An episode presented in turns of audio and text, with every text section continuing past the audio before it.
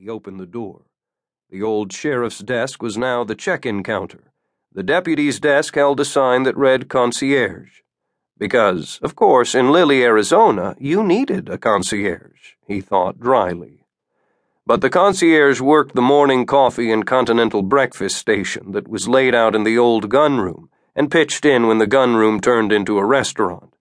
Sheriff, thank God you're here. Mike Addison, owner and manager of the jail, was at the sheriff's desk. He quickly stood when Sloan came in. I came right over, Mike. What is it this time? The couple in cell one, you know Hardy's cell, they woke up this morning and their wallets had been stolen. The husband says they were over at the Gilded Lily. They saw the show and came back. Now you know that only our guests have keys to the front, and the cells, well, the cells are cells. I swear I don't know how someone could have gotten in. Mike was 30 something, tall, lean, and earnest. He'd come out west from Boston, having been a lover of all the Old West movies he'd seen growing up. He'd bought the jail from old Coot Stevens, who had first turned it into a B&B.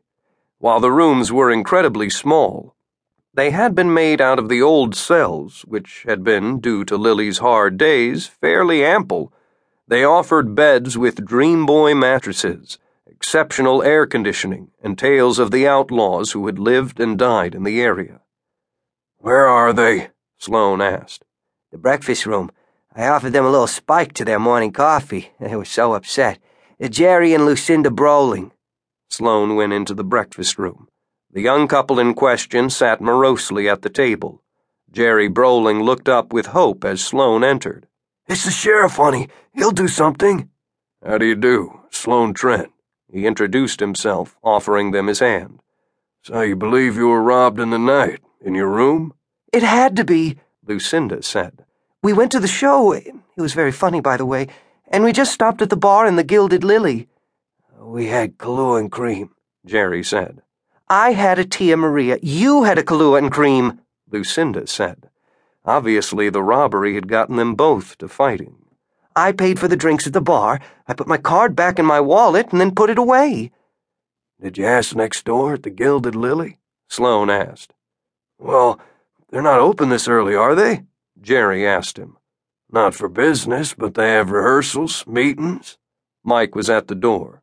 I called the Gilded Lily, spoke to Henri Coke. Uh, they're up and about, working down in the old storage room digging up more wigs, he told me. He went up to the bar area and searched through everything. Can't find any credit cards. No one turned in a lost wallet. Which room were you in last night?